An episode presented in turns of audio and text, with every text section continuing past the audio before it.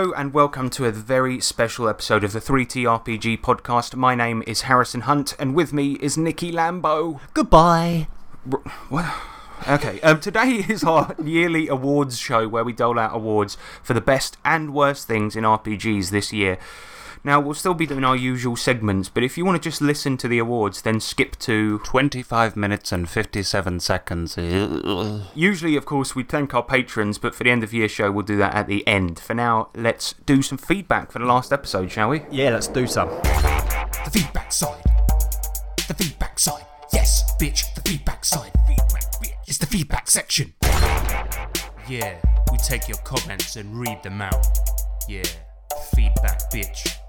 Yes, mate. All right, so uh, the first feedback comes in from Ace B. He says uh, he's talking about Gasgate. You see, I just want to apologise because on the last episode, Nick, as you are well aware, I had some problems. I had some stomach problems. And um, unfortunately, the listeners had to hear it. I'm not editing that out. I've got things to do, all right? Uh, Sure. But yeah, Ace B, he says uh, you finally have an award winning outro with this episode.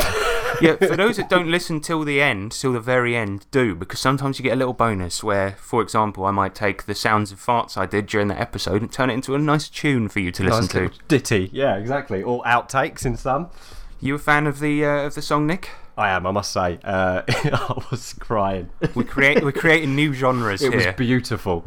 Flatulence at its finest. Thanks, man. I'm, I'm so right, proud of myself. This is what we too. spent the last five years building up to. Exactly. We've finally made it. You know, when we've got fart pop tunes, then Then you know. you know, you know, then you're in the big leagues. Terry Hansen, he says, please expand on the ICRPG initiative method you're using in more detail. Um, yeah, so last episode I mentioned that we're using the IP, ICRPG um, initiative system when we're playing online games. Um, but like an idiot, I didn't elaborate on what that actually means. So in ICRPG, uh, the way it works is you go around the table um, just as if you were playing a board game. So DM goes, or the first player to your left, then the next one, and you go clockwise around the table. Um, alternatively, you can roll a d6 to determine where the turn order starts when combat starts up, which is what I do. Um, but yeah, you just go round, and it, it actually works a lot well, a lot more well for online play because it's easy just to go through turn orders, no rolling initiative, no writing stuff down. People just you just say "You- you're doing this, and you kind of use Yep. it like a spotlight. Exactly. And it's nice because it gives everybody a chance. You know, if there's like, you know, there's nothing worse than five, six people trying to talk over each other on Discord because it can get a bit horrible. Um, but if you with this kind of method, you give everybody a little bit of time in the in the limelight, if you like. And uh, I think it definitely works a lot better. It stops that kind of over talking and stuff, doesn't it? Well, yeah, because ICRPG, uh, what it does is it also says to remain in turn order when out of combat, and just sort of go around the table and say, "What are you doing?" Even Yeah. if a player just says they're not, they're not contributing. "Oh, I'm just going to stay at the bar drinking my drink. That's still something. It still adds Mm-hmm. something to the flavour of what's going on. So, yeah, that's what we've been doing, and I've noticed it's sort of like uh, because we're playing online, it stops people from talking over each other, and it also means that I've noticed like people sort of almost pairing up with the person that their Yeah. turn is next to, like you and Ryan, sort of like teaming up to dig and things like this, and Yeah, like having yeah. conversations with each other. And it's, yeah, I mean, it's not ideal when you're at a table because why do you need to do that? If somebody wants to speak, you can see them. Do you know what I mean? Absolutely. Yeah, But precisely. for online, it really, really works. I recommend basically any game just to stick to that initiative system because it's really quite good. Agreed. Um, yeah, and that is basically it for feedback. I mean, uh, yeah, the pe- the people the people are just they're they're enraged. No, they're happy about Fartgate. That's that's what we can take from this. So far, so good with Fartgate. Yeah, so that's Yeah. all right. I'm so sorry, everyone.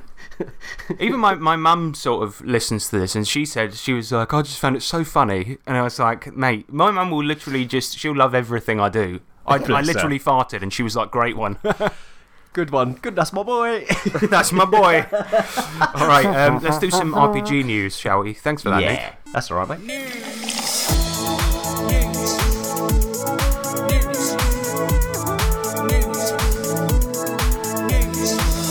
Oh, yeah, news punch. This is something I thought I'd never say. Pathfinder coming to Savage Worlds? Yeah, what the fuck? What the fuck is going on? if this Do year you know couldn't what? I get any noticed weirder. this because it's, the only reason I noticed this was because I was, I was I was flicking through the socials, you know, every now and again, and I saw and I was like, that's the Pathfinder Goblin. Then I realised, oh, that's the Savage Worlds post. What the fuck's going on here? I just I don't know what's real anymore. What's I don't happening? Know, What is happening out Hello? there? man? Hello, world. You've gone crazy. yeah, so essentially, what they're doing is the adventure path. So these are like their big campaigns, right? And they're coming over to Savage Worlds. And to be fair, that's quite a good way of doing it because Savage Worlds has this system that they call uh, plot point campaigns. Yep. So it's all episodic campaigns. And I like that a lot, um, actually. I don't use them to be fair, but it's a good system for it. And uh, Hmm. yeah, their adventure paths are coming over, starting with Rise of the Rune Lords, um, something I know nothing about. Uh, but so it's not the system itself, because Savage Worlds can easily do fantasy as it is, but all the Pathfinder adventures are coming over to Savage Worlds. And mm. I wonder, I've got a bit of a theory, because you know when Pathfinder First Edition first came out, it was sort of solving a problem, because people didn't like D&D 4th Edition, they just Oh, wanted this it- is right. Yeah. yeah, Yeah, yeah. an So it- upgrade of 3.5. that's it. So what what is where is Pathfinder Second Edition's niche now? Considering everyone likes Fifth Edition D and D mostly, right? So I'm mm. thinking now maybe the financials are taking a hit, and they've gone with this sort of you know B list, maybe D list company and putting out their adventures. I mean that is a bit fucking weird.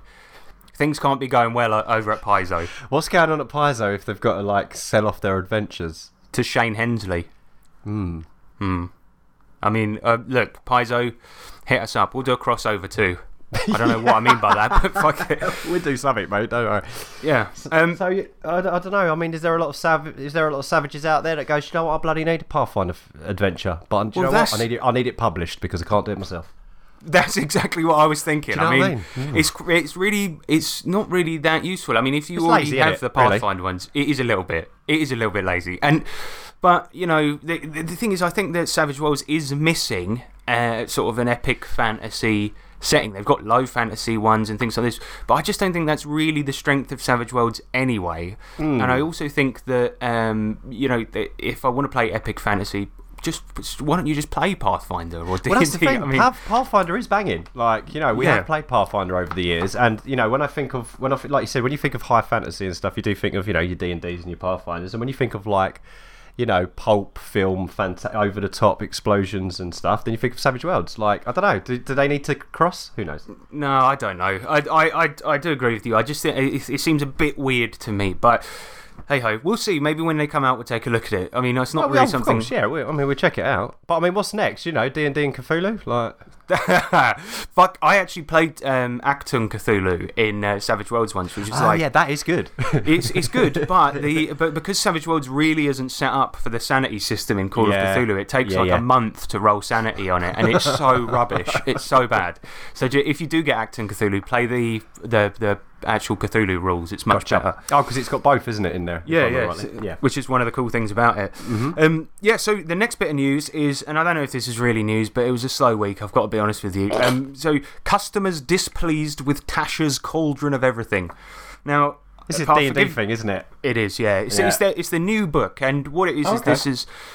This has come out. It's like it's almost like there was an old one called Xanathar's Guide to Everything, and it's like that kind of thing where it's sort of like here's a bunch of new class options, new items, new monsters, and new things for this. And the big thing that everyone was looking forward to is new rules for um, setting races in Path uh, D and D. So Okay. what what you can do now instead of like all races being pitted and hold into the same thing, you pick from a. It's basically just set dressing. So you pick from dwarf, elf, whatever, and then you pick a bunch of like sort of racial heritage stats. So it could be your dad was an orc, your mum was an elf, and then suddenly for some reason a dwarf came out.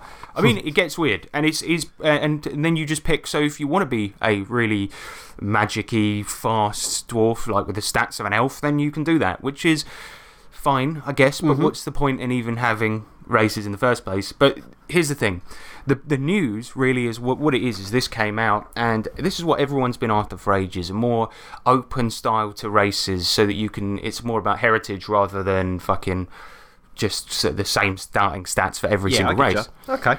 And now people are annoyed because it doesn't address the problem that NPCs still fall into the stereotypes. and let me just say something the, these NPCs are falling into the stereotypes of fictional cartoon races made up by a man in the 70s. I don't think there's a problem there. Let's get over it, shall we? Oh no, more about this cauldron, Tasha's cauldron. Yeah. I mean, yeah, uh, yeah uh, that's the thing as well. There's no cauldron. I've looked through the book. What? All I wanted was I thought it was a book about a cauldron, and it isn't. Me too. That just spewed out everything. I'm, I'm sick of it. I'm sick. it- It's, it's a mislabeled product and it doesn't address the rate. Look, dwarves have been subject to persecution for a long time. Actually, I would say that real world dwarf, that's the only one that really does sort of fit into our real world, doesn't it? Because real dwarves probably do have to go through a lot. Oh yeah. Yeah, but anyway, Yeah. we've sort of uh, we sort of stumbled upon a subject we shouldn't be speaking about. The point is, That's yeah, point. peop- people are upset about the book, and I think it's a little bit silly. That's about it, and that is it for news this week. So, yeah, slow week, man, slow week. Week. Never mind. I might cut all of that, but yeah, okay. well, let's uh, talk about what we've been playing, shall we? Yes.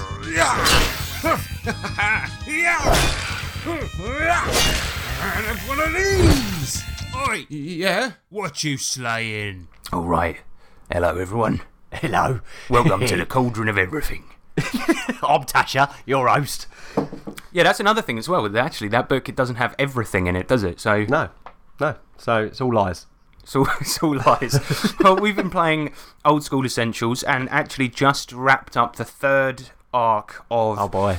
our fantasy campaign. And, Yeah. Uh, uh, this is where the, uh, the players left their dying planet and went to a futuristic alien planet where it's so Oh, yeah. far after the apocalypse that tribal tribes have started up again. The yeah. jungle. Post was- apocalypse, wasn't it? Yes, post post post Mm. post Malone, and um, yeah, it was it was pretty cool because essentially, yeah, it's this thick jungle planet with tribes on it, but there's these technologically advanced men in hazmat suits that are taking the tribes in the night, doing experiments on them, trying to find cures to diseases in their really futuristic, advanced city that is like Yeah. stands out like a sore thumb, basically. The spindle. Yeah, that's what it was called because it, ha- it had this. It was basically a server that powered an AI that was so huge and tall that it, were, that it reached up into the clouds like a big spindle. So that's what the city was called. Yeah, it's fucking cool. Yeah, and these guys essentially bought a bunch of gold to go and bargain with, with those people and get them to leave them alone.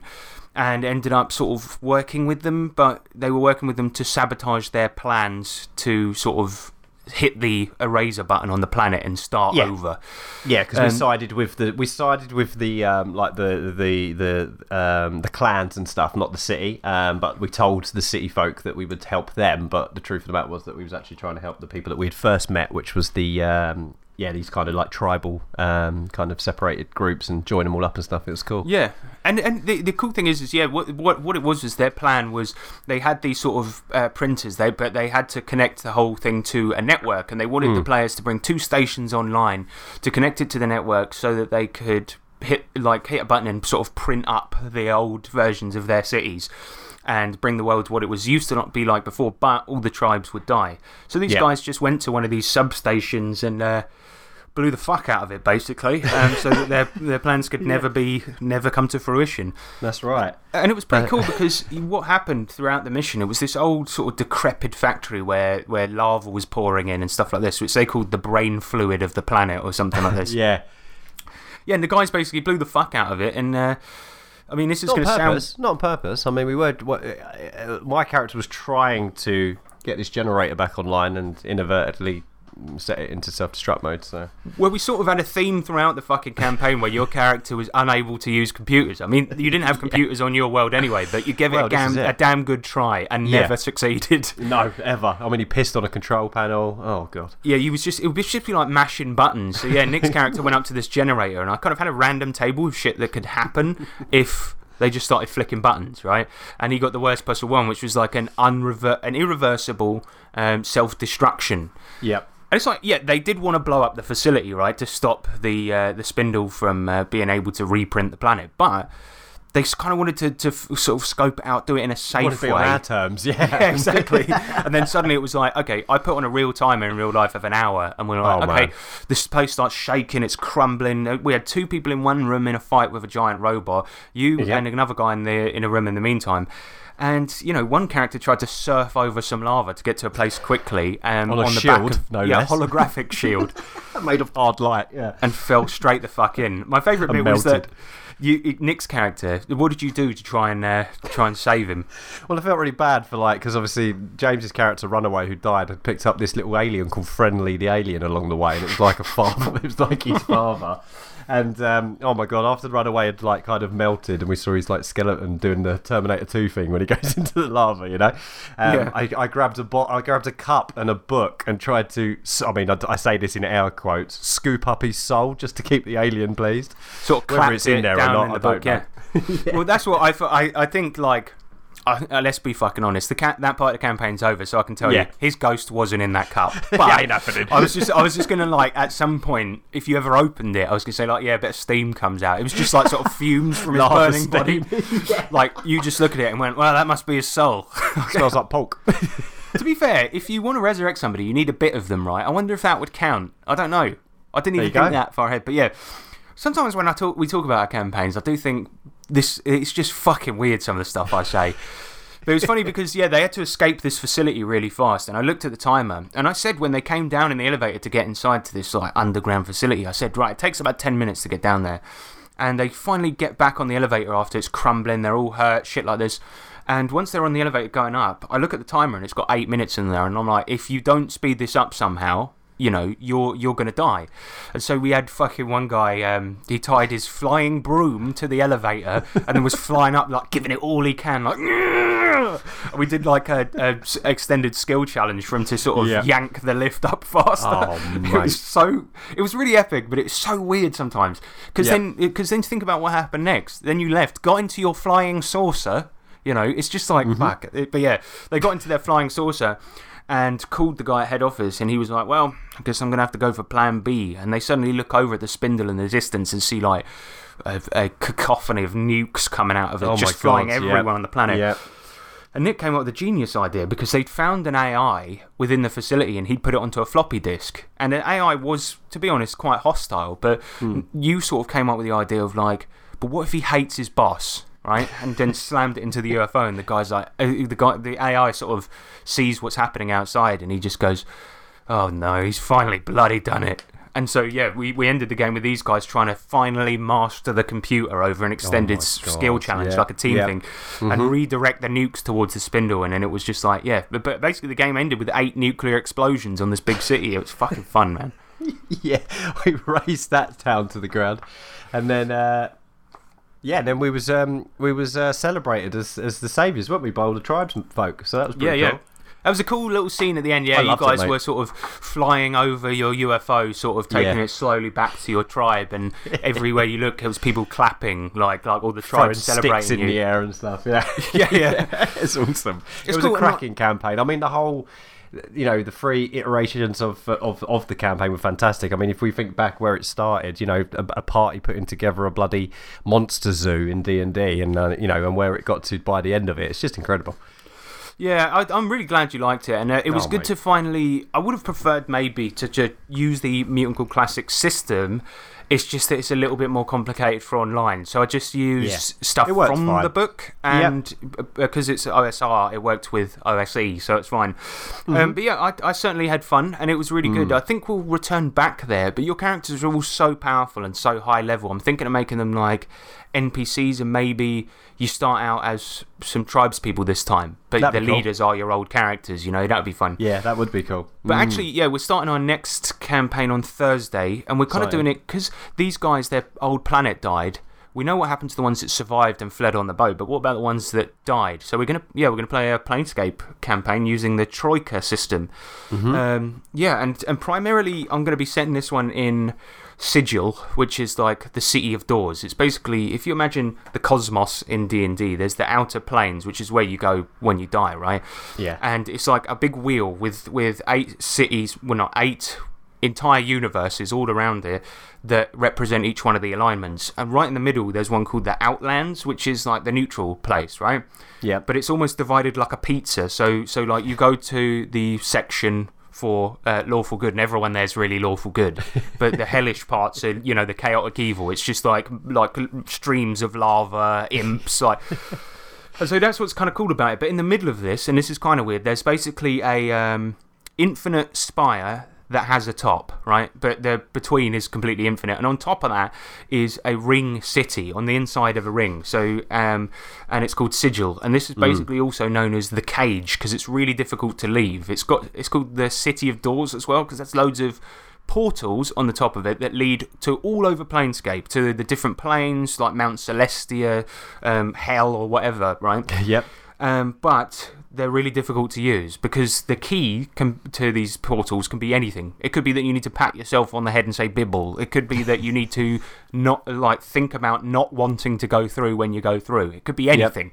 Yep. So people call it the cage because they're mostly trapped there. And then when you die, you, you go then to your actual sort of resting place of your alignment. And that's basically what makes it so fun and weird because time doesn't make sense. Fucking geography doesn't make sense. Like, it can sometimes take you a month to travel somewhere or 30 seconds. Like, Yeah. Yeah. Um, exactly. and that, that's kind of what I, I'm thinking about. And I, it's going to be like a city based campaign in this scummy, fucking horrible city.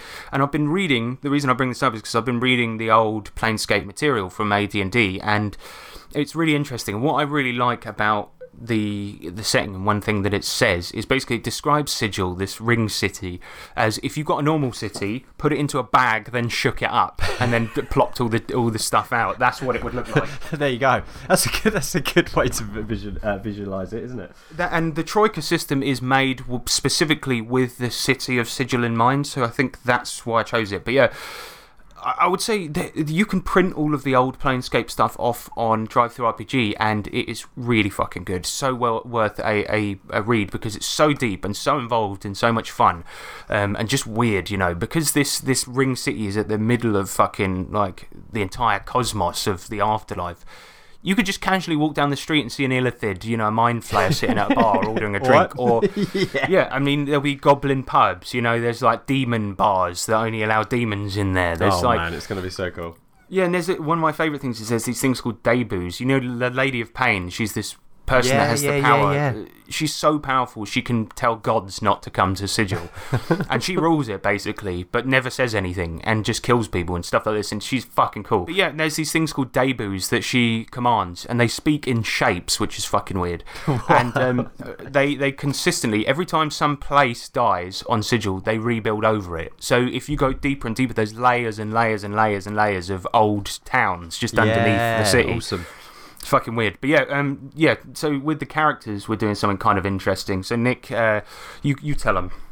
So yeah, basically, what, what what we can do is we are we are able to play any um, fallen heroes from previous campaigns because this this planescape is essentially the afterlife, want of a better Yeah. word. It's uh, any past characters that have died. We have. We can play them if we want to, so we'll be quite interested. But I was quite surprised actually because I haven't made my character yet, but I've seen a few of the other boys have made theirs, and I thought they'd go for oldies, but they haven't. They've actually gone for new people, haven't they? Well, and it seems like we, we're going to have a fun campaign here because they've gone for real B list characters. Like one of them, one of my brother's playing an accountant for the zoo that was previously never seen in the campaign. So he's like a character, a new character basically. Somebody Yep. else is playing the postman his old character used to bully. I mean, it's so weird. Like, and you think about Troika, right? I said, like, I sent, said to, to, the, to both the guys, like, there's so many cool classes in this. You could be a thinking engine, which is like a computer. You could be a rhino man. You can be a paper witch. Like, so many weird things. And, and then uh, my brother's like, I want to be an accountant. Um, okay, cool. But luck, luckily, um, you know, there's, there's a skill in the game called mathmology, which is like Nice, math yeah. magic almost. Yep. So yeah, we it's getting a bit weird, but yeah, I think maybe we've got three more characters to make, and maybe Mm-hmm. people will go a bit more weird. But um, yeah, I just find I, I think that's perfectly reasonable. I'm going weird. Yeah, good. but yeah, that's basically it. Um, I, uh, one last thing I really just quickly want to mention is that um, I wanted to replay Planescape the game in preparation for this campaign. I Haven't had much time recently, and I've also been quite unwell recently. So I, what I did actually is I I looked up there was a novelisation of the game. And everyone said that it was rubbish, but there's a guy who rewrote the entire novelisation of the game using text from the game. Oh, and right. it's one of the most entertaining, readable, and fun books I've ever read in my life. Yeah? And it's completely free. Um, you can just get it at torment.sorcerers.net forward slash u u novel. Torment. But yeah, it's really fucking That's good, and it's just a testament to how well written that game is because it's mostly just the conversation dialogue from the game, but you just read it, and it's so so entertaining and, and weird. And uh, there's a skull character in that game that was the inspiration for Daniel in our Ravenloft campaign. Ah, right. He's like this slick talking, constantly joking skull that takes nothing seriously. I Love it. Yeah, all right. Well, that's it for what we've been playing. Let's get on with it because we got a lot to, to do with this main subject here because we're going to do the 3T RPG Awards. Oh yeah, we got them all on the table, ready to go. Yep, we have. We have. It's, it's a, I'm drowning in trophies over here, man. They're PDFs, actually, but I've printed a lot of them out. Yeah, exactly. Name. Subject. Magic. Name. Subject. Tokyo. Name. Subject.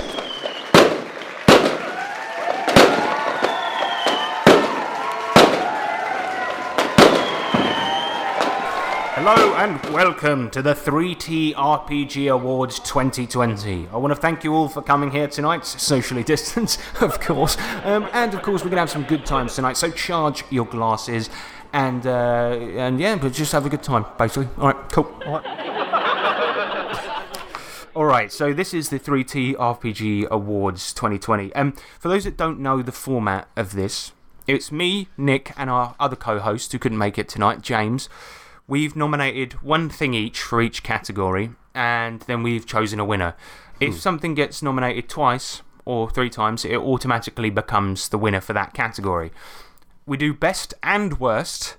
And bear in mind, the one rule we have is this is that all the awards here are for things we experienced this year. They didn't necessarily come out this year, but we think they deserve a mention. So let's do the first one, shall we? Oh yes. And the first award is for Best Company.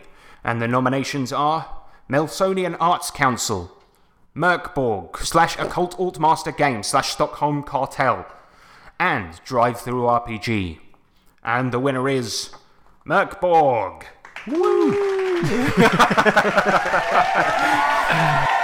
Yeah, so I, I don't know, man. Like, I the, the trouble is, I don't know because the Twitter is called Mork Borg, right? Yeah. But on the thing, there's Ockult Örtmästare Games and Stockholm Kartell, but Free League also published it. Mm-hmm. So I don't know who the company is, but let's just say the lads over at Mork Borg have been doing a great, great job this year. I think the um, one thing I really like is the website and their commitment to fan made content for the game and the 0% license. You know what I mean? Yep, yep, exactly. Yeah, the design, you know, the brand, everything that it involves is involved in it. You know, it's just all really cool, isn't it? Yeah, and their sort of, you know, their business practices, the way they encourage people to make stuff and encourage Yeah. people to use the same. Make it look like it is a Morkborg product. You know. Yeah, and they said that, you know, you can even pretend if you want that it's an official product, and that's fine. Um, brilliant. And it's just, uh, you don't see that type of um, sort of trust and, and uh, sort of love for the community in too many places in RPGs, and I think that's the reason they really, really deserve the award. Totally. And you know, there's so much fan stuff. Like they do the sort of fan stuff of the week that goes onto their website and stuff. Yep. And some of it's so fucking good. It was like Yep. it's it's amazing, and they, they they just do a great job of encouraging this stuff and have a commitment, you know, to making stuff that's a bit different, a bit weird, and yeah, I think it's well deserved, don't you? I totally do, and you know, and it's like you know, even little things like you know, their Twitter's really active. It will repost stuff, including our thing, which was really cool. But you know, it's nice that a company's very interactive. If you Um, retweet us, you win. You win. That's it. That's the rule. so, but no, I think they're um yeah, I like so far so good. Like you said, you know, they seem like they've done a lot in a short space of time. Um, Yeah. And in, yeah, I just like their practices. I think they're I think they're Me a too. decent company, mate. Yeah. Well done, guys. well done. And the next award is for Worst Company. And the nominations are all for the same one Wizards of the Coast slash Hasbro. Boo. Boo. Yeah, uh, actually, you know, there wasn't that much controversy this year with, with, resu- with regards to like companies and shitty things they've done, which is a good thing. The Yeah. Wizards of the Coast, you know, they uh, got the got the two people to write an entire novel and then refused to sort of actually pay them and agree to their contract with the um, Tracy Hickman and Margaret Weis Dragonlance thing. And I think, I think just just fuck them basically. yeah. That's just it's just wrong and it's out of order. And you know they're they're increasingly going in a direction that that, that nobody likes because they're sort of bringing out loads of Magic the Gathering stuff for D and D so that people will buy their really expensive cards where people Yeah. make money. And it's Yeah. like. I like the blending of the two worlds, but maybe just fucking maybe make it a little bit less cynical, not just a, a shameful cash grab. yeah, exactly. Yeah, so Oh, they, dear. they they're the winners, hands down. They are hands down. Yep. The next award is for Best Product. Ooh. And the nominees are Old School Essentials by Necrotic Gnome, Troika by Melsonian Arts Council, and Mork Borg by Ockult Örtmästare Games and Stockholm Kartell. And the winner is Old School Essentials by Necrotic Gnome.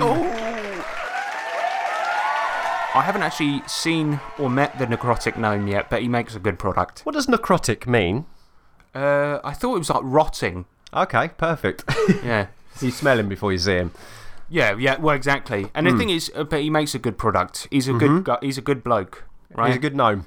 He's, he's one of the best gnomes I've ever known. hey. Thank you, thank you. Thank you.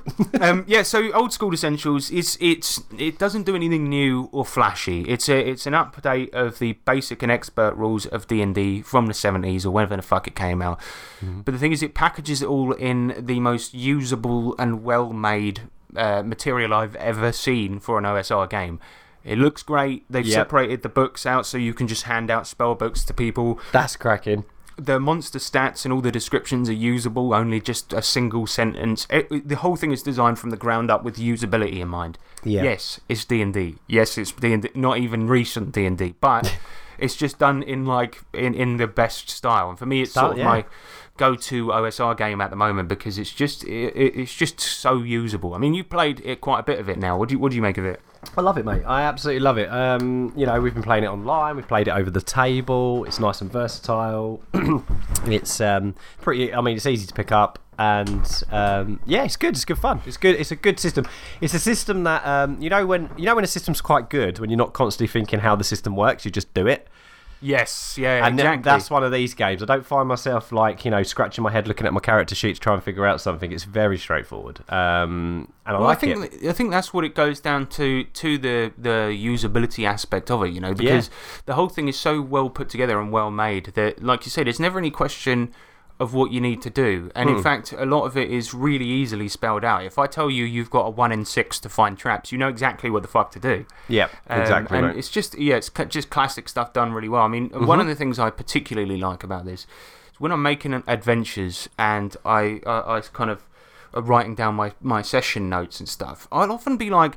I'll just boil down monsters to only the bits you need, like H- Yep. AC, HP, damage, any special abilities, right? And that's sort of what they did. Like, like it's really cool because you look at um, the entry for a goblin, for example, and it just says horrible green things live in caves, and then it's just like attack, damage, hit points, like whatever. Yeah. I mean, it, and that's all you. That's all you fucking need. And What so I do you don't want? sp- Yeah. spend hours having to read where the monster takes a shit, all of this stuff, and I'm aware. I'm, I'm, I like that type of stuff, right? I like the Yeah. old D and D manuals for that, but in this particular case, it's classic stuff. You don't need to be told how to do it. You don't need to be told what a fucking goblin is. Everyone knows what it is. Little green thing lives in a cave, right? So, and the whole game is designed like that. Nothing. There's no erroneous and over the top detail, and that's perfect for me. Yeah, absolutely. So the next category is for worst product. And the nominations are The Beast by Naked Female Giant. Uh, sorry, The GM's Table, Bobby Evans' YouTube show. And The Beast by Naked Female Giant.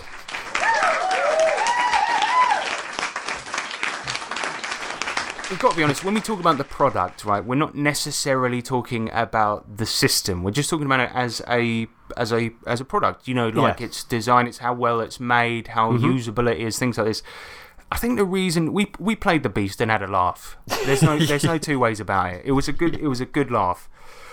But the trouble is, it as a product is pretty bad. I think it's it's like seven quid.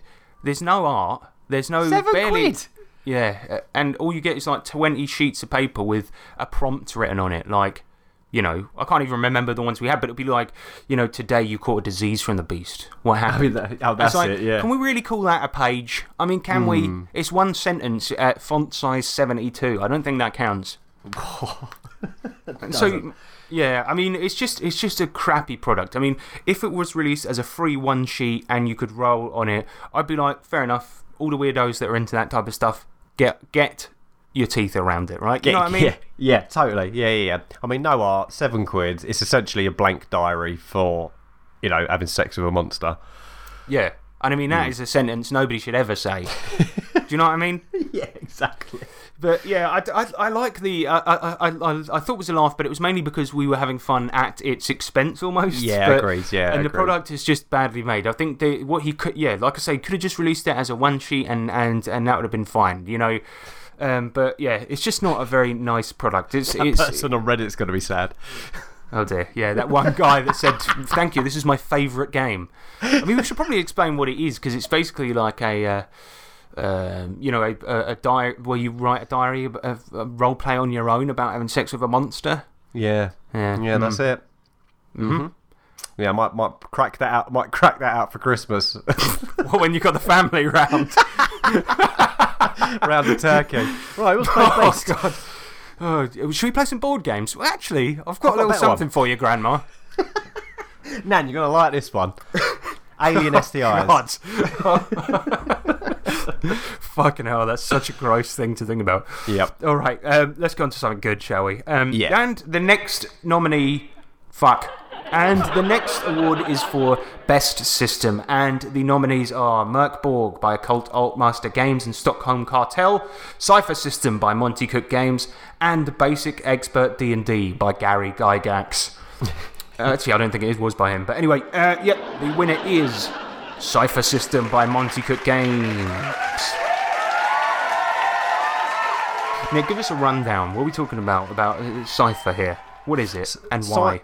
Cypher. So yeah, we like Cypher. We tried Cypher out this year, and it definitely helped us out with an easy game that is generic and um, quite fun and adaptable. So you can play it online. It's pretty good over the table as well, and it's just it's just a nice rounded system. It gives you all the all the detail you need, um, but at the same time leaves it nice and open for you to fill in all the blanks with all your cool imaginative stuff. Yeah, Um, and it's like you yeah. know, it's it's D twenty. It's the stuff we're familiar with, but with one minor twist. Well, a couple, but one minor twist that makes it actually quite a lot more fun and, and a really different dynamic to something that you're that you guys out there will be used to. I mean, yeah, you're rolling a d20 and beating a target number, but you can spend your stats, of which there's Yep. Mm-hmm. only three, to bring that down. You can also use items to do that, um, or try in to get- conjunction in conjunction with stats, which is cool. Um, Yes. And some of the rolls, if they're like you know, what is it like ungodly or whatever, um, you're looking at you've got to hit like a 24 or above. Um, so obviously on a d20, it's not going to happen. So you must use these special abilities and powers to get you to these high high rolls, and it makes Yeah. it really fun.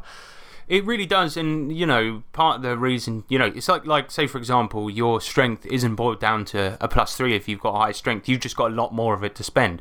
Yeah. And as you spend it, that sort of simulates your character getting exhausted, as as it were. So you know, Mm-hmm. Like like you spend the whole time flipping cars over, ripping off doors, things like this. By the end, you'll be exhausted, but there's nobody else that can do it as much as you. And uh, Yeah.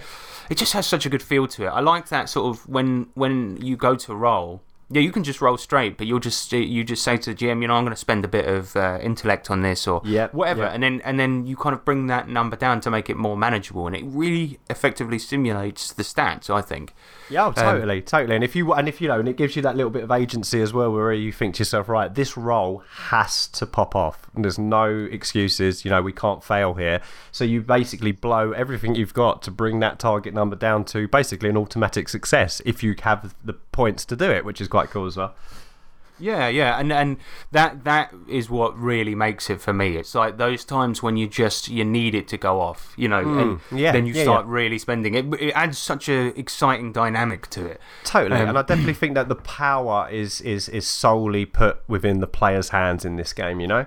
Yeah, I mean, it must be nice for uh, it's your first time GMing this one this year, Yeah. and you ran us through a uh, Destiny game, and it must have been nice playing a player-facing game for a change. It was lovely. It was really, really nice, and especially online. Um, and and yeah, and a player-facing game is definitely if you're if you're a bit of a, you know, I, I get a bit um, bloody hell. What do I do? So get a bit scatterbrainy when I'm. GMing something. That's it, flustered exactly. And um, you know, and for player-facing, uh, yeah, really, really good. Especially if you want to hone your GM skills, but not have to also be relying on your rule knowledge, if you like. Um, so that really helps. Um, yeah, that because type of you, game. I mean, it really helps you not having to flip through the Cypher Yeah, rulebook exactly. because all you're worrying about is okay, d- if the players know how to roll, fine, end of story, and then.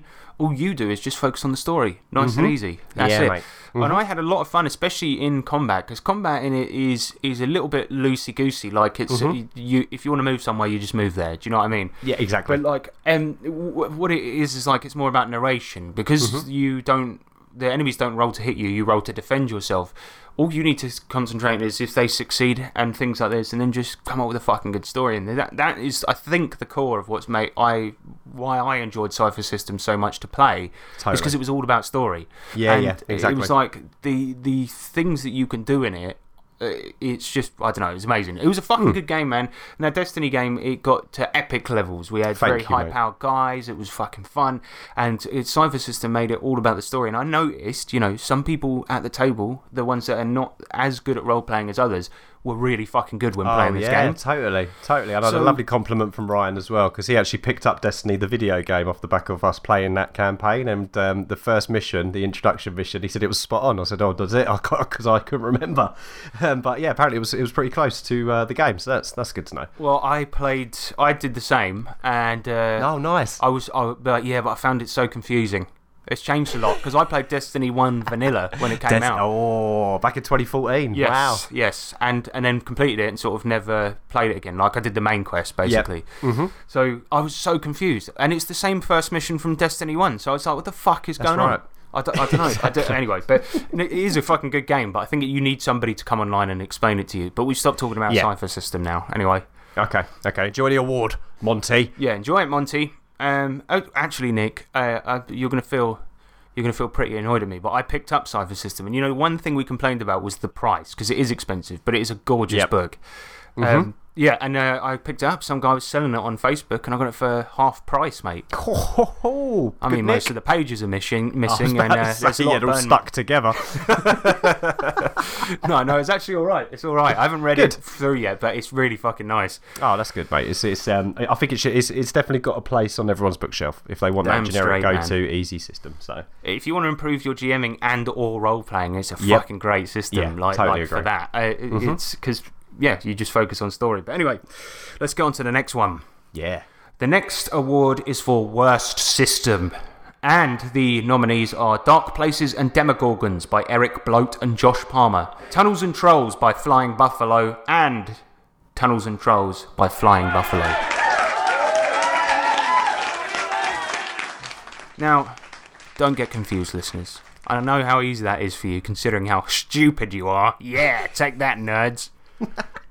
Sorry, no, I don't mean that. I don't mean that. I love you, really. Um, no, yeah. So, tunnels and trolls. So this is um a very strange system that I have, have a very strange relationship to because we did review it positively and all the content in it. Um, you know, and sometimes when you review a book, I, I can say hand on heart that that fucking Tunnels and Trolls books had, had a lot of good content in it and a lot of great ideas and a lot of things like this. But the, the big trouble with it is this is a it was the second RPG ever published, and he kind of went in a radical different direction for fantasy role playing and the way you kind of fight in the game is you, you, you roll dice pool versus dice pool and minus one from the other. It's simple and anyone can get it, but the trouble is when you're, you're adding up and subtracting, you know, whole teams worth of dice pools, the numbers themselves, rather than maybe, you know, just the sixes and fives or whatever. gets a bit mucky, doesn't it? really mucky and it slows combat down to a crawl. Um, Yeah. You know, and that was the big trouble. Like, we played it and. Uh, wh- what we got out of the story was really great, and the characters were fun. I had fun playing it, but I just really, really don't think the combat works on a really fundamental level. It's not fun to play the combat bits, and that's a real, real shame. That's a shame. Yeah, we struggled a bit, didn't we? Because we obviously did an AP of it, and um, yeah, I know what you mean. because it was it was sort of like you have to sort of narrate everything after all the roles are done, and it becomes less fun because you know. In another game, you roll your dice, you hit the thing, the GM narrates it, something cool happens every you know couple of minutes or, or every minute, you know. And with this, it was sort of like okay, roll, roll, you roll, okay, add those two together, now minus that from the other. Okay, so he's going to lose this amount of HP. So what can I say happened in that last round of combat? Okay, and then you narrate it, and it takes ages. Now, I will say this. There is one good point about it, and the fact that the way that combat is set up, it's really easy to play as a solo game. Yeah. and that's fine because you're playing by yourself. You can have you can relax, do your little sums there with the fucking combat, and just play a fucking game. But you know, it's not very good to play with other people. It just isn't. Yeah. So Sorry. sorry about that. I still want to say that Ken St. Andre is still a fucking really cool dude, but Yeah, and totally. you know, he's, he's, the, he's the bad boy of the RPG industry. Yeah, oh, But, yeah. yeah, It's just the, unfortunately- yeah, and the content's great, like we said, and the book and the product's great. It's just it's just lets it down a little bit on that on that combat. Yes, exactly. And it really does make the game quite unplayable. right, let's move on. Yes. My main goal is to blow up and then act like I don't know nobody. All right, well, um, let's get to the next category, which is best sponsor. Oh, Just see what I've done there. oh, I see what you've done there. So, um, this podcast is funded by the cool, the cool and handsome guys and women at the Manscaped company. Okay? And orcs, if orcs work there. Yeah, I'm sure they do. I'm sure Yeah. they do. I mean, that's why they need to shave they ball hair, you know, because orcs you know, they're notorious. It's like a jungle down there. So what is Manscaped? Well, they're doing these uh, these amazing, cool packs that you can get for any friend or any loved one that needs to clean up their bush and tush, right? So it's these uh, male grooming packages that they that, that, that you can buy on their website for a friend or for yourself, and you get an amazing seven thousand RPM shaver. You get Oh, ball yeah. deodorant. You get Yep. ball toner, and let me tell you, we've got our packs come through and. The thing is, it's, it's little things like this you don't think you need until you use it. And it's like the, the razor is so good and it's but specifically designed by the scientists in the Manscaped labs to Yeah. not nick your sack or catch hairs in it. That's right. So it's, it's, it's a good old comfortable shave and your balls are going to smell nice. Yeah. Right? So if you're going out on a date with a lady or man or other, then, you know, get one Get of them these. balls looking fresh, and can confirm it does work on your face as well because I trimmed my beard up with it. So did I. but the thing is, I did it the wrong way round. I did balls, then face. No. But the good thing about it is, though, is that it is waterproof as well. So I. Give it a uh, wash. I, I gave it a wash. But yeah. There you go. And actually, you can get uh, 20% off and free shipping by using code 3TRPG when you check out at Manscaped. Um, do it now, right? Because your balls will thank you. That's 3TRPG code at checkout on manscaped.com. Yes. Get your stuff. Do your balls a favour. Boom. Successful. The next award is for Best Artwork, and the nominees are Morkborg by Ockult Örtmästare Games and Stockholm Kartell, Aces and Eights by Kenzer and Company, and Morkborg by Ockult Örtmästare Games and Stockholm Kartell. So the winner is Morkborg once again. Oh, well done, Johan. Yes, Johan Nohr, the artist uh, responsible for this, uh, I, uh, mate. What, what can we say that hasn't already been said about this? Really? Go buy the book. Check it out. I think the reason this is so good is because it's sort of like a kick up the arse, right? This is a mm-hmm. doom metal fantasy RPG that's so fucking dark, and the artwork is all really innovative and fun. Mm-hmm. I mean, it uses photography in parts, it uses artwork in parts, Texture. texture, yes, exactly, mm. with like shiny foil pages and shit like this. And it's just for that reason. It's just one of those books that's so interesting. So a lot of the pictures you can look at for ages. You can just flip through the book, even if you're not doing like a second read. You can just flip through it and just be like, "This is so nice." It's just so. And this did quite catch us by surprise, didn't it? Let's be honest. It wasn't like we saw this coming a mile off. It kind of, um, yeah, caught us a bit off guard. And uh, wow. Yeah, yeah, and it's it, you know the the artwork is one of the better parts about it. Obviously, we can kind of lump in the design into one as well. Yeah, yeah. Because it's the whole thing is almost art, you know, and it's It is, it's yeah, so right. so fucking well made and so pretty to look at, and Mm-hmm. uh, yeah, it's just it's dark as fuck. Got the great great artwork in there, great photography, and it just makes for this really atmospheric book. And you don't see that too much. I mean, like. Cypher System, for example, amazing, Yeah. amazing art. It really is, but it's like it's it's just good art. You know, It's it's, not nothing new it? like Yeah. this. This is Yeah. this is like this is the shit. You know what I mean? Yeah. Definitely, and the, I mean the book's cracking. It's it's a luminous yellow. I mean it's pride of, pride of place place on my um, coffee table, and um, yeah, people have said, "What the fuck is that?" And I'm like, "I'm glad you asked." good. is this your nan again? You're getting the games out on Christmas again, Day. Yeah, she's getting Mork Borg and the Beast for Christmas. Uh, I tell you what, it's weird that you keep yours in a coffee table because I keep mine in the local graveyard. I was about to say it should be in a coffin. I dig mine up every time I want to read it. I resurrect my book every time I want to play. Just floats out of the coffin. yeah. well Well, funny enough, you know, there's a guy in the book that's dedicated to. I can't, I can't pronounce his name for shit, but he was an old uh, singer called Dead, um, for for a uh, for a band, and he is unfortunately now actually dead. But he um he used to bury his clothes before s- uh, stage show, um, and then dig them back up and put them on so that he smelt like like he'd been buried. Blood. That is pretty cool, actually. But they were only playing to about twenty people, so it's a yeah, I don't They know, were maybe a quite far away, so they couldn't smell him. It was just his bandmates. So it was like fucking stinks, and no one else is getting this. It's just us. they all sort of pile into one corner of the stage. Meanwhile, Dead is on the other one by himself, and all of them they've got pegs on their noses. yeah. now that's satanic. Throw him into, throw dead into the crowd. You deal with him. All right, next the next award is for worst artwork, and uh, the nominees are Dark Places and Demogorgons by Eric Bloat and Josh Palmer, Veins of the Earth for Lamentations of the Flame Princess, and Barbarians of Lemuria for, by Simon Washbourne and Beyond Belief Games. And the winner is Dark Places and Demogorgons by Eric Bloat and Josh Palmer. Mate. Mate. Thing is, right, you look at the cover for Dark Places and Demogorgons and you think they've put a lot of effort into this. That's great artwork in the cover. But yeah, then you get inside. Now, this is a game all about. It's basically a, a Stranger Things type game. That's what it is. I mean, even on the cover, and this fucking pisses me off. They've even put like a little thing at the bottom. Like, not where the title is, but at the bottom it says, in the 80s, strange things may happen. And it's in the Stranger Things font. Oh, it so is.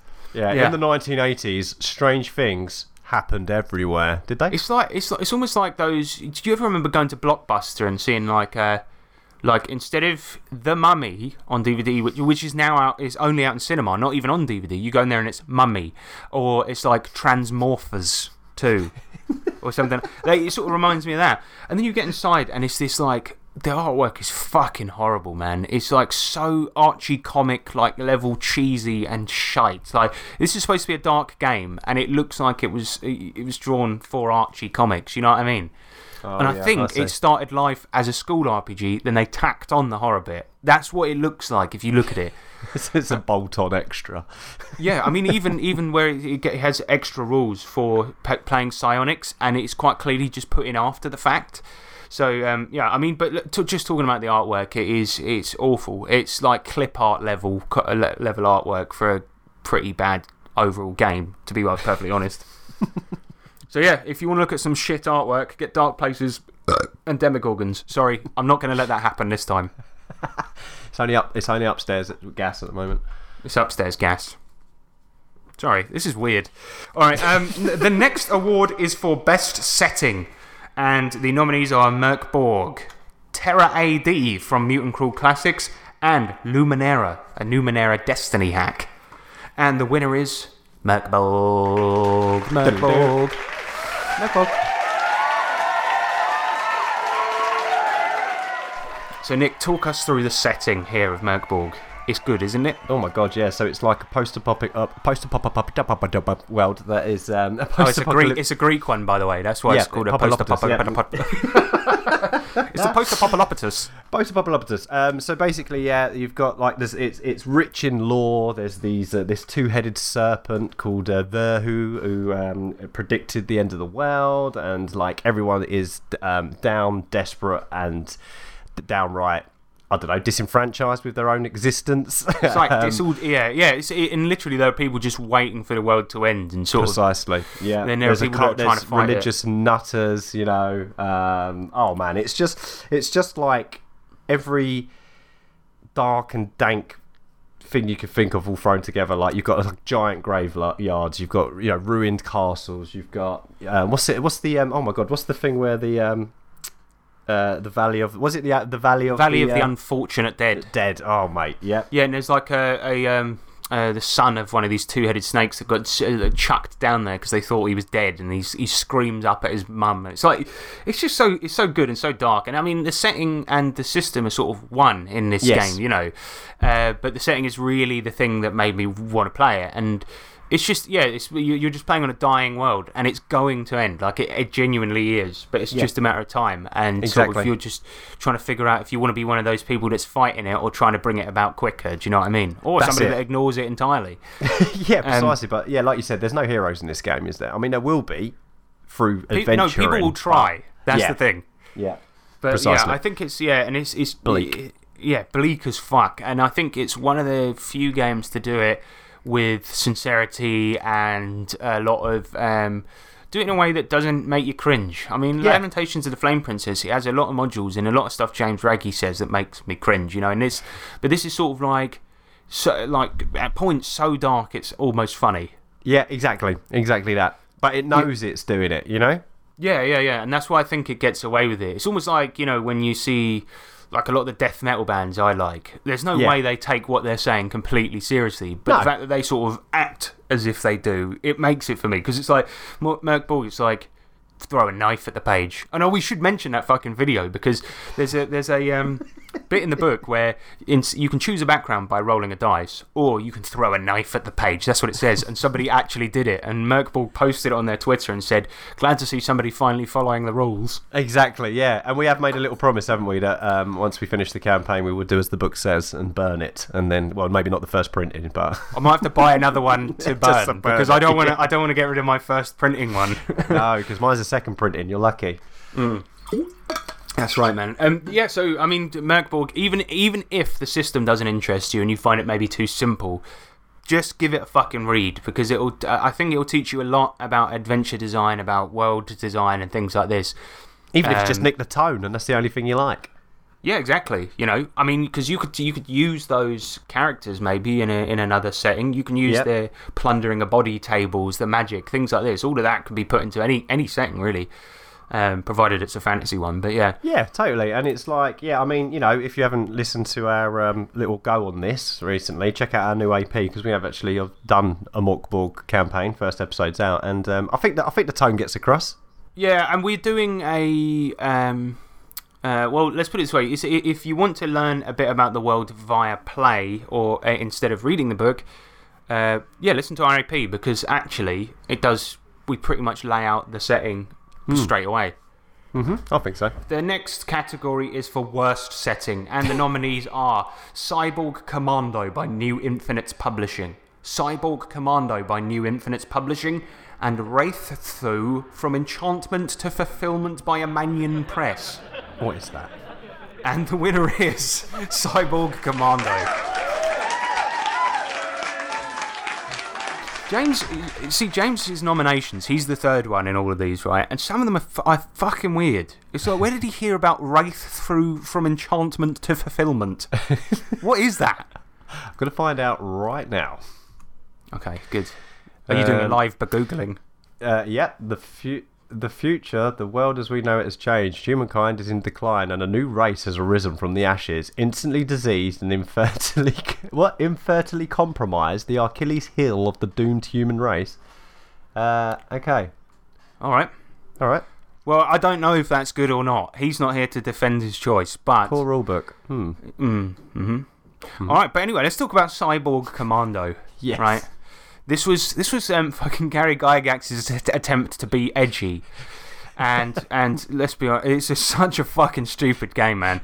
But we're talking about the setting here, and the setting is right. The aliens are coming to Earth for some reason. We know why they're coming to Earth, and so new brands of cyborg commando, more machine than man, or maybe a combination of the two, have been invented. The big trouble about the setting is how fucking silly it is. Like, it's really silly. and, you know, you have, like, mic- uh, there's a microwave installed into every Cyborg Commando. Why? For reheating meals. I mean, Obviously. and there's, you know, they thought that, you know, having a laser gun in your finger would be cool, but it's, it really looks so stupid. Like, it's really weird because you're sort of pointing at things, pew, and, like, your finger Probably sort of quite folds up. impractical as well, isn't it? Really. Yeah, I mean, like, what, what happens when you pick your nose? You're dead, right? That's game over. And you know, like, one of the weirdest things is, like, often a setting. Um, okay, the, the, the idea of the commandos was a stupid thing, right? Uh, it, it could have been cool. Well, they're going for a Terminator vibe, but the trouble is, is because the, the and this is the stupidest thing about the setting, the, the cyborg commandos are mass produced, right? so Hmm. everyone starts out with the exact same gear. Well, I mean, wouldn't it be cool to, to like customize your guy?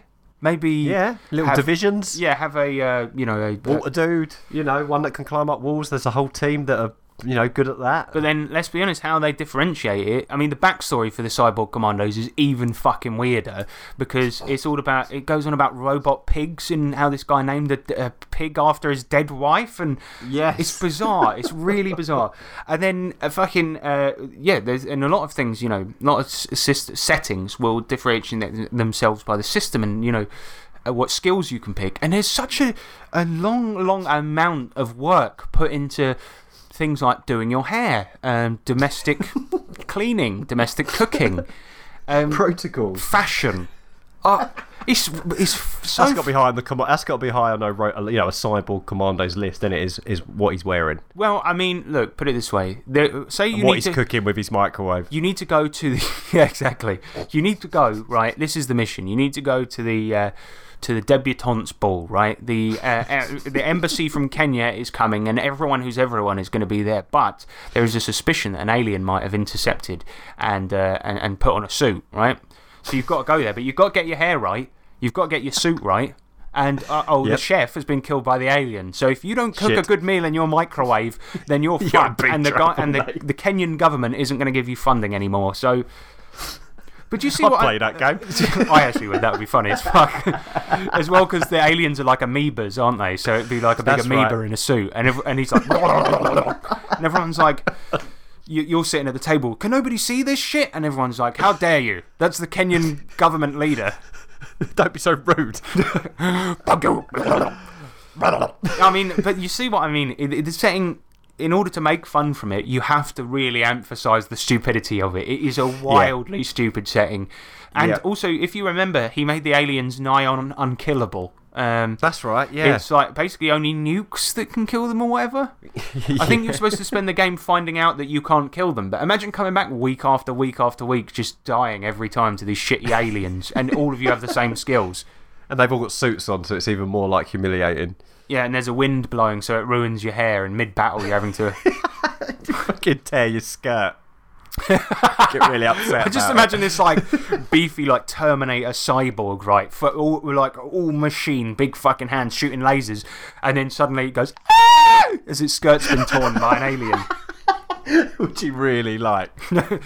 Oh, they don't do that one anymore. Um, yeah, Oh, what? yeah. but well yeah, deserved. fucking cyborg commando. Yeah, very well deserved. The next category is for best game for online play, and the nominees are ICRPG by Runehammer Games, Cypher System by Monte Cook Games, and Old School Essentials by Necrotic Gnome. And the winner is ICRPG by Runehammer Games. Yes. Yeah, so for those that don't know, this is an OSR game that's very, very simple indeed. You've got stats, uh, and that's basically it. Then you differentiate, differentiate your characters by getting loot, and that's kind of how you level up. Um, it's done mainly with simplicity in mind, and to be perfectly honest, it's more of a toolkit for use with other D20 games. That's where it shines its best, I think. Yeah. But I will say this: the the, the thing about it is, is I would, it's worth getting the book just for the advice section alone. But also, if you buy the book, even if you get a physical one from DTRPG, you get all of the online play assets with it, which is Yeah. really fucking handy. But I think just as a system, it works great for online play because of the going around the table um, aspect of it. You know, where Yep. you're you- you're going around like a board game Yep. spotlighting, yeah, and and also because of the simplicity of it, and also because Runehammer Games released its own ICRPG virtual tabletop and gives you all of these brilliant assets to go with it. Um, Yeah. that's kind of what makes it so so good for online play. Um, as I say, like at a table, it's not my system of choice, but it's it's a really really good alternative when playing online. Just because Totally agree. And yeah, and and you know, for, for for a lot, I mean, I'm sure there's a few more people in out the same boat as us, H, where you know our go-to is a table game, um, Yes. and through you know what's going on this year, we're not able to do that, and I think it's something that definitely fills that slot between you know it's not full on online. Uh, table, you know, virtual tabletop. It's it, it definitely helps if you want to keep that table feel. Well, yeah, and during the first lockdown, you know, we played ICRPG Fallout, which is a Yeah. fan made thing. uh, for 10 episodes, and I had a blast with it. And, you know, Me too, mate, Fallout yeah. was a great uh, setting for that sort of gear based leveling up as well. Yeah. Mm-hmm. Yeah, we had a good fun. And, and you know, it's, it's, it's a very simple game, but it's so, so worth it for playing online. So I think well, well deserved. Agreed. Yeah, definitely. And the next award is for Best Indie Product. And the nominees Ah. are Savaged Fallout at savagefallout.blogspot.com, Savage Fallout at the address I just said, and Mork Borg. And the winner is Savaged Fallout. Now, this is another thing I can't pick James's brain about because he's unfortunately absent due to his anniversary happening. Um, Ah. But uh, yeah, I mean, Mork Borg, is that does that count as an indie product? I would No. say it is, but then it's published by Free League, isn't it? Free League, one of the biggest publishing companies going at the moment. Yeah, so I don't, I don't know if that's technically indie. So don't do me for it, listeners. Me and Nick nominated something else. We it was as indie as you can fucking get because it doesn't even have a its own website. It's Blogspot. It's not even published. yeah.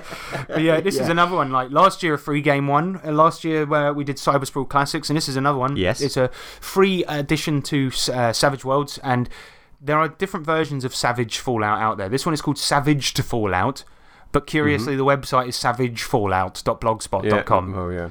shows, that shows how indie it is, mate. Yeah, because it's just full of mistakes. no, it really isn't. I mean, we've been banging on about this game for years. and it's spectacular. We love it. And um, it basically mi- it's a mix between Fallout 1, 2, and 3 stuff. Um, you get a DM's guide and a player's guide, which are uh, easily printable. You get two different types of character sheets, about four adventures, a setting where he's made it uh, an entire sort of a post-apocalyptic California, I believe Yeah, that's right. um, which is really fucking cool. And all of that's available on his website. He's even got adventure cards as well, which are like another play aid basically for Savage World. They're really nice. They got the Fallout art, haven't they, as well? So, Yeah, he well, They look well cool. I know uh, he's redrawn it all. oh, probably copyright. Yeah. So he's definitely Okay. no, it's original art by him that he's redrawn that looks very similar for some reason. That looks vaguely no, actually, like. I think he's all right to use it because it's not profit, non for profit, isn't it? Oh, that's true. Yeah. Yeah. So anyway, so he has used it. Whatever. Anyway, but yeah, whatever. It's good. It's we really good. Played, we had a really good fun. We had a really fun time with it this year. It's and it's really comprehensive. You know, it just does all the work for you. It's got all the weapons, all the all the chems, all the monsters, everything you expect to be in there is in there, and it's split into you know players guides, DMs guides, all of that stuff. This should be a real product. It should be a fucking thing. But whatever you do, don't play the, the you know the Modifius one. Play this one. It's really Yeah, really good. Yeah, yeah, yeah. Definitely. The next award is for Industry Rad Dude of the Year. And the awards and the nominees are Brendan LaSalle for his gaming therapy stream, the Spellburn podcast for being wholesome and shit, and Bruce Cunnington for sending out RPG care packages during the pandemic. And the winner is Bruce Cunnington. Now, for those of you that, that- for those that don't know, he is uh, Bruce Cunnington is a bloke in the DCC community who's basically famous just for running games constantly. You know Yeah. how uh, uh, Goodman Games they do this um, uh, thing that's like you get you can get awards for running public games of DCC, and That's right. The more you do, the more sh- the swag you get, isn't it? yeah, and he's basically he's basically his house is full of swag. yeah, it's a DCC um, endorsed house. Yeah, exactly. He's got stickers all over it, Gong of Doom, all of this shit. And and you know, like he's just his love for the game is incredible. He's always running Yeah. it. At a convention I saw him at recently, I'm like, so what are you playing today? And he's like, I'm not. I'm running eight games of DCC, and it's like, all right, oh cool. my god, he's a lovely bloke. I've had the pleasure of meeting him as well, and he's a lovely, lovely guy. He's very, very nice. And the yeah, the cool thing he did this year was that during the pandemic, when everyone's having a tough time, he was sending out uh, copies of White Box D and D Mm-hmm. with. Uh, pens, pencils, rubbers, and um, for our American listeners, an eraser. Um, he wasn't sending out condoms. That'd be weird. yeah. and and dice. So basically, everything you need to play a game of uh, really old school D and D, and uh, he and he was just doing it for free. He just said, "Look, if you know anyone that could uh, that wants one of these, I'm sending as many out as I can afford," and that is just amazing. Bless him. Yeah, what a what a great thing to do. You know. I mean, I again, personally asked year. him for ten. yeah, I asked for all of them because you know I'm really busy. But no, it's it, what what a fantastic thing to do, eh? Yeah, I mean, the, the, let's be honest, right? I'm I I wouldn't do it. I'm not that nice.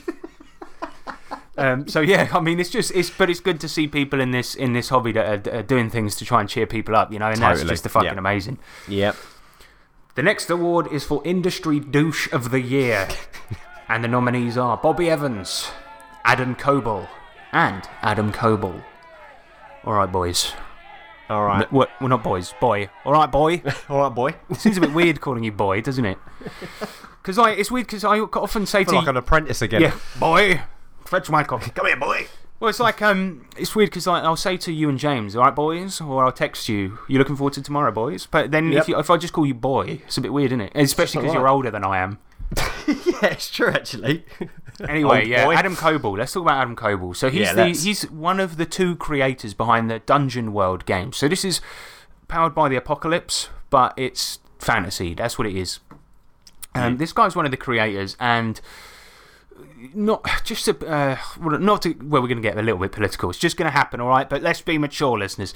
So the thing about it is, is that he is an SJW type. He is one of those types of people. Not saying that's wrong, but he is. And he does a he does a live stream, right, with a bunch of people he knows. And during said live stream, right, he he he did a live stream earlier this year, and he included a really graphic rape scene, right, which a in a live stream, what the fuck is wrong with you? he made, yeah, he made all of his players uncomfortable at his table, right? Mm. And his excuse afterwards was, well, I had an X card there, so if they didn't like it, they can pull it up. And sort of, when you think about it, it's, it's sort of an uh, almost a. You know, like my feelings on the X card, I don't necessarily believe in it in every setting, but here's the thing like, he's almost like perverted the use of it. He's gone, well, I'm going to start doing anything graphic and disgusting and stuff that's definitely going to make people uncomfortable. But they're always welcome to interrupt the game, right?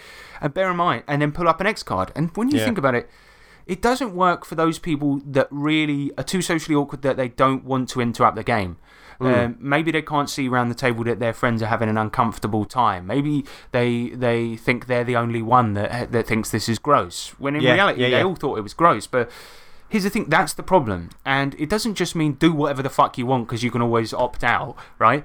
If you're playing with people, maybe try to make a concerted effort not to do something so fucking gross, especially in a live setting. Imagine if those people's parents were watching, you know. Oh, and, Do, yeah. you know what I mean? They, Yeah. to me, this is it's just it's disgusting. I was looking for a reaction, maybe. Yeah, possibly, but then I don't know. He's the type of ah, I I just don't get it. I don't fucking get it. And basically, it's a really really dickish thing to do to the people that you're live streaming with. If you're doing it at a home game, right? And often, let's be honest, amongst men, jokes get really disgusting, right? But this is Sure. and I've got to be honest. There's been some pretty gross things that have happened in some of our games, but that's private between five mates who know each other really well, right? And Yeah. nobody else is hearing that, and it's it. It's not reasonable. It's probably wrong. But the point is, is that this guy he did it in a public setting where he embarrassed five people and did something fucking stupid, and then did, instead of no idea it was apologising, yeah, yeah. Should use your card then. Fuck off. Yeah, exactly. So I think a well deserved winner. But actually, do you know what I think, Nick? This guy's actually, uh, we, we noticed before with the Douche of the Year awards that they were getting steadily worse. and now it's going down a bit. This guy's a little bit better than the previous ones. So I think, Yeah. I think this is looking up. There we go. There we go. See? The final award is for the People's Choice Award. We'll just talk about this straight up. So basically, what we did on Reddit and on, on Facebook is uh, we just asked for your suggestions. What do you think should win an award this year? It can be a person, it can be a product, it can be a system, it can be a rule, it can be a t shirt. It could be a cup. really like that cup this year. Well, DCC did do a good cup one year, but Yeah, we got unfortunately one, we did. Yeah, so Dixie Cup. maybe maybe we could stick an award in here for that. What best cup of the year? All right, next 2021. Cup of the year, Toya. oh, that's awful. Um, but yeah, so let me just go through some of the runners up, and these are the ones that got multiple votes. Yeah. Okay, so first one was campaign coins. And these are the coins we. Do you remember we used them at Savage Con? Oh, they're Um, cool, all different designs, and they're proper Yeah. like they look like proper, you know, proper little metal coins, and they're all quite. They've got a really nice finish to them. They're all different. You can use them as bennies and whatnot. Yeah, they, yeah. they the ones. Yeah, they are cool. Actually. Yes, yeah, really nice. You get fifty for thirty pounds, but they Yeah. are very nice. Next one was Wyrmwood, um, and actually this was the the the runner up uh, that got the most votes. Uh, Wyrmwood are a company that make really high quality uh, wooden accessories for D and D, famous for making the uh, the screen that Matt Mercer uses on Critical Role. They're super fucking nice products, man. Custom like wooden screens. Ooh, cool. Um, really nice like. Properly polished, finished, like dice towers that are foldable, Yeah, boxes for nice. dice. Great Tables company. Yeah, wicked. The next two uh, two nominations are for Roll20 and Foundry VTT, which I think is the I- I- ICRPG one. But um, yeah, Ah, and gotcha. a lot of people just nominated VTTs in general, um, but unfortunately didn't win. And I have to agree, a lot of people have got a lot of joy out of them this year. So yeah, fucking cool. Yeah, absolutely. And Runehammer Games got a couple of nominations. These are the people that make ICRPG. Great company, always Yeah. um, up for improving their stuff. And the last runner up is Sprawl Runners. And actually, it's one of our mates that made it, uh, Man- Manuel Sams. It's his uh, cyberpunk setting. And it quickly went to the front page of fucking DTRPG and is doing super oh, well. mate, so it's doing really well. Yeah, lot of people congrats to, to him. but, you- but the winner of the uh, of the People's Choice, a lot of really great suggestions there. But the winner is uh, Matt Colville, of all things. It's got uh, Oh, yeah? overwhelmed with views. Um, yeah, for those that don't know, I mean, he's probably most famous for doing his series called Running the Game on YouTube, Yeah, and it's just this it. series all. Uh, uh, I would say sort of uh, intermediate to advanced level series, all about running the game better. And I, I personally have used some of his advice before. I think that Mm-hmm. his YouTube series is spectacular. Like it's just really short videos, mostly about maybe how to run a political game, how to run a mass battle, um, creating interesting characters, things like this. And he talks from you know years and years of experience, and seems like Yep. quite a nice guy as well. It does, yeah, and you can see his, his enthusiasm for the for the hobby really Well, shines yes, because through he talks videos, so fast. yeah, I, look, that's my one criticism, Matt. Slow down, man. Slow down. Slow down. It's it's it's, a, it's a talent, right? He can talk incredibly fast. But I was I put his playlist on once while I was just doing the washing up, and sort of I must have got through like about five or six videos of his, and just uh, I kept having to rewind them because he was just like. I've been running DD for many years, and I can't even do it. I mean, it's just crazy. But, but to be fair, his content's good. It's it's Yep. Mm-hmm. consistent. It's it's decent advice. So yeah, Matt Colville, a very deserving winner of the People's Choice Award this year. I don't know if he Yeah, maybe well done, did people. did something special this year, maybe, but fuck knows. maybe the people will tell us. Yeah, hopefully. But yeah, well done, Matt. And just give us a shout out on your YouTube channel, please, with all your thousands of views. That'd be great. so that is all the 3T RPG awards this year. Let's, uh, Yes. yeah, I mean, some good fucking winners. It's been, a, it's been actually, considering how horrific it's been, do you reckon it's been a good year? For what for gaming? Yeah. For gaming, absolutely, Gaming. mate. We've we've continued gaming, uh, and it's been cracking. You know, it's uh, still had fun. Obviously, we've had to adapt a little bit and um, be a little bit more flexible. Uh, but for the most part, the gaming's been one of the better parts of this year, isn't it? Totally, man. I mean, uh, uh, and the thing is, is that this is the one year where he really struggled to populate a lot of the worst categories. So you notice, like a couple of times in these, awards, we had a best but not a worst. It's because we just had experienced a lot of fucking good stuff this year. I mean, right. especially, especially on the podcast. There's been so many like. We've been diving into history a lot and things like Yeah. this, and Yep. uh, you know, a lot of it is like I don't know. There just hasn't been that much negative stuff this year, and I think that's a good thing. You know, it's It's been a good thing. Yeah. all the products, most of the products I've bought and got into, I've really fucking enjoyed. So I mean, it's just Yep. it's it's good. It's been a good year. Yeah. Um, Agreed, mate. We'll be sending out everyone's awards. I mean, last year we did it as a PDF award, as sort of a joke, a funny joke. I'm going to try and put more effort into the picture this time because that one was awful. I, I didn't expect people to actually post it on their websites or on Twitter or anything, and that was embarrassing. It was so bad, the fucking thing. Oh dear. That little cup thing, yeah. Yeah. Okay. Well, go. I'm not an artist, man. I tried my best. oh, mate, it was cracking. I loved it. Made me laugh. All right. Um, but yeah, let's do some electro letters. Shall we? In the future, you will be able to send a letter or parcel from anywhere on the planet. This, sir, is the electro letter. So we just asked for your best gaming memories of this year. Um, Yeah. You know, it's as we say, it's been a good year, and actually, a lot of people have been using using the uh, the gaming to get over a bit of the darkness. You know what I mean? Not the I do, band because they're really quite good, but I mean, No, she, no one needs to get over the darkness. they need to get into them, mate. That's exactly. Especially at Christmas, they did one of my favourite Christmas strong Oh, songs. mate, me too. Yeah, me too. That's a great song. All right. Well, the first uh, gaming memory of this year comes in from Timothy Peer, and he says, "Let me tell you a tale of two heroes, Singhood and Trusty Blotches, outcasts from their individual peoples. One a tanned giant, blooded mingle, and a lanky god-greased thief and berserker. Together they went into a certain home in Gulditch Court, in the rotting heart of the city of seven score thousand smokes. This is Lankhmar, by the way.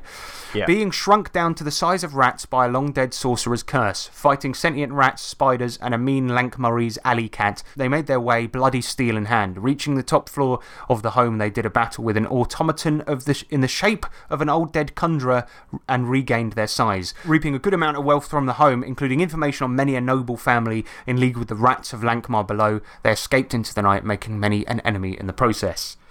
Sounds like a fun fucking good. adventure. Yeah, man. it does sound fucking fun. That's exactly what I was thinking. What a fun game that sounds like. If I'm not mistaken, I think that's a published adventure called No Small Crimes in Lankhmar. Ah. I think because the cover art. got a cat on the front? Yes, yes, that's the one. Yes, yes, yes. I've seen it as well. Yeah, because it's, it's like two tiny adventurers with a big cat screeching at That's them. That's the one. Yeah, yeah, exactly. I'm certain it's got to be that, but that sounds fucking fun. Like infiltrating Doesn't by it? the sewers and then and then rebigulating. Spiders and yeah, exactly. Automaton of an yeah, old man. conjurer. Uh, it sounds I- cool. I've got like most of the Lankhmar adventures for DCC, but I've just never got around to running it yet. But it does sound we, get, we will. It's on our list, isn't it? It's in the it's in the it's in the backlog to play for sure. Yeah, definitely. Um, Owen Lean, he says uh, Jane Austen versus Cthulhu LARP in January. Best I've ever run. And it's inspired by a book, which is basically the best thing that ever happened. Okay, sounds cool. I mean, um, I read uh, Jane Austen's one, what was it? Pride and Prejudice and Zombies? Oh yeah, yeah, yeah, yeah. Yeah, I got it as a Secret Santa and just read it at my, uh, at my desk at work. Um, it's, quite, it's somewhat funny. But, you know, it's one of those things where the meme sort of runs out quite quickly. You know? I don't know. I, I- I don't know if a whole LARP day of Jane Austen versus Cthulhu would be my cup of tea, but there you go. Glad you enjoyed it, mate. Let's put it that way. Absolutely. The last one comes in from uh, Daniel Irwin. He says, Most awesome moment. The Sharknado in our Deadlands game, made by the PCs, of course. I couldn't have even thought something like that would happen. that, or our voodoo priestess opening up a Mojave rattler. Think of giant sandworms from Dune. Like a zip by diving down its throat and cutting it open from the inside. So, a PCs in a Deadlands game made a Sharknado. That's so cool. That is fucking cool.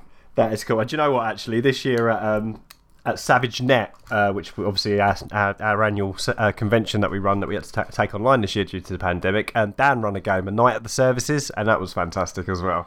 Yeah, that was um yeah, so it's like a what was it, a haunted um Petrol station, mate. It was Yeah. brilliant. It was absolutely brilliant. We were like a band, and we were on tour, and we had to stop at a petrol station overnight for the services, and uh, yeah, there was all sorts of weird goings on within the services. But Such uh, an incredible up there idea. for one of my games of the year, actually. Personally, actually, that's my We'll, personal one. we'll get into our favourite memories of this year in a second, but Daniel Irwin actually says, uh, he, he mentioned something about the game. He says uh, Ryan Field, one of his players, and his train spotting comment before hiding, diving headfirst down a toilet hole.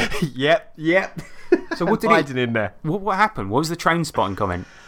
Oh, it's like a dirty bathroom, wasn't it? He went, this is like train spotting, and then jumped That's into it. the toilet. And then just jumped in that dirty toilet and hid in there. Yeah, it was- but then that was actually um, part of this. If I remember rightly, I think that was like a secret passage that got us down into the basement where they were making burgers out of people. So Oh, okay, okay. So it makes more sense. It's like both of these stories, it's like making a Sharknado, somebody diving into a toilet. It's like, we need more details, all right? Because We need more It just that. Raises so many questions. questions, yeah, exactly. That's fucking awesome.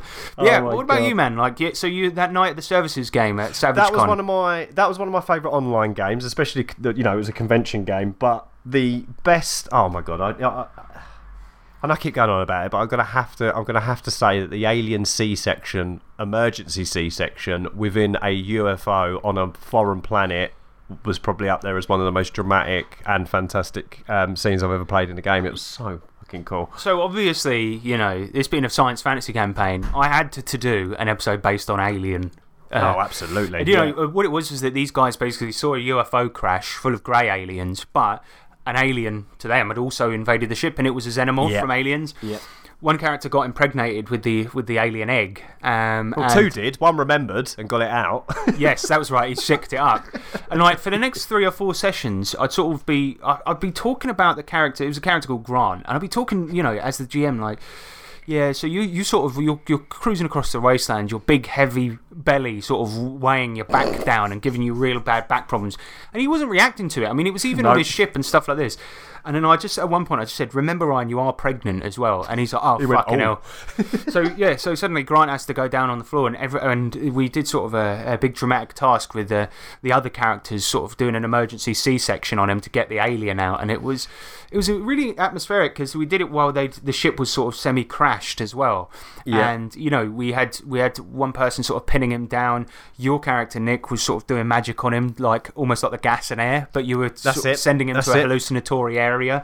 Where he was calm and uh, like talk, Yeah. like talking to a, a a lady, I think, or something. I can't remember now. But yeah, it was some sort of hallucination to keep him calm while we, um, you know, conducted surgery. Well, the bard conducted surgery of all people. on the bard. yeah.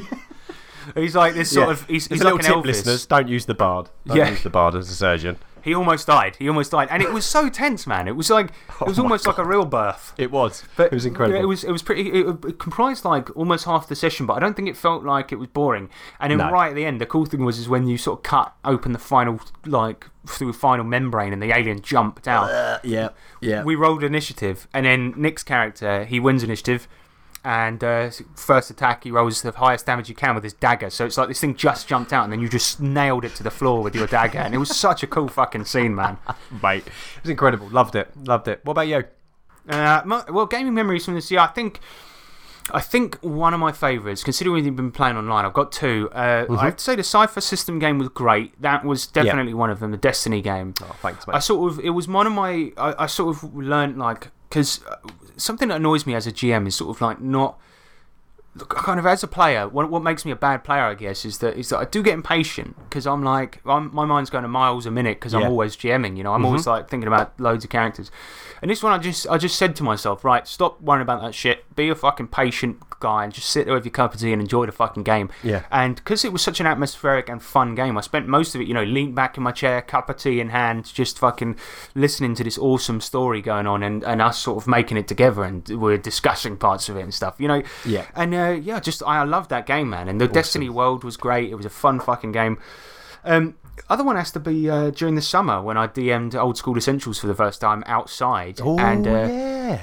also, I've been sort of like me and James, you know, his daughter, he wants to get her into RPGs and stuff. He even tried to put her into the Warhammer Club at school, but she's a bit too cool for that. Like, and um, because. James, yeah, happened to have that day. Um, his no, not that. I'll bleep her name. Um, yeah. He happened to have his daughter that day, so he brought her along to the game. We played, had seven players there. And uh, yeah, she was one of them, and it was the first time ever GMing for a twelve-year-old, and she Yeah. smashed it, man. Yeah, she did, she got it was brilliant. She got really violent as well. She was like, I'll, I, I'll take my whisk out and shove it in this bloke's eye hole. And we're like, yeah, cool, man. Because I made it really like comically, cartoonly violent. And there were a lot of really funny sort of parts about it. It was like, it was good. It was very good fun. And just GMing outside, the first time I GM'd in person in like six months. Yeah, glorious sunshine in the park, you know, socially distanced and all that business, you It- guys. But yeah, no, it was cracking. It was banging. I was terrified people, some like of the local like rude boys were going to come over and be like, "Oi, what the fuck are you doing, clean shirt?" a dice. I'll just invite them in, you know, and then t- ten seconds later we got them like fucking playing a wizard. That's the plan, isn't it? Yeah, yeah. But yeah, that's that. Those are my those are my two favourite memories of this year. Very good, Uh, yeah, mate. Definitely, good definitely. Actually, you know, on reflection, it's been pretty good. Uh, I, I, I think so. Like the games we played, it certainly. Everything else has been Mm-hmm. fucking rubbish. yeah, yeah. At I- least I- that's fuck stayed. me, man. Like I've had the worst like month of my life. I, Oh, I don't know no, what's going on. I mean, you've had a tough time. Everyone's had a tough time. We won't go into details, but fuck me. Oh, that's why we need. That's why we need the gaming. That's why we need people like Bruce Cunnington out there sending sending shit out. You know. Couldn't agree more. Yeah. But yeah, that is basically it for this year. No, it not We've still got an No. AP coming out. yeah. Um, anyway, let's do an outro, shall we? Let's do one.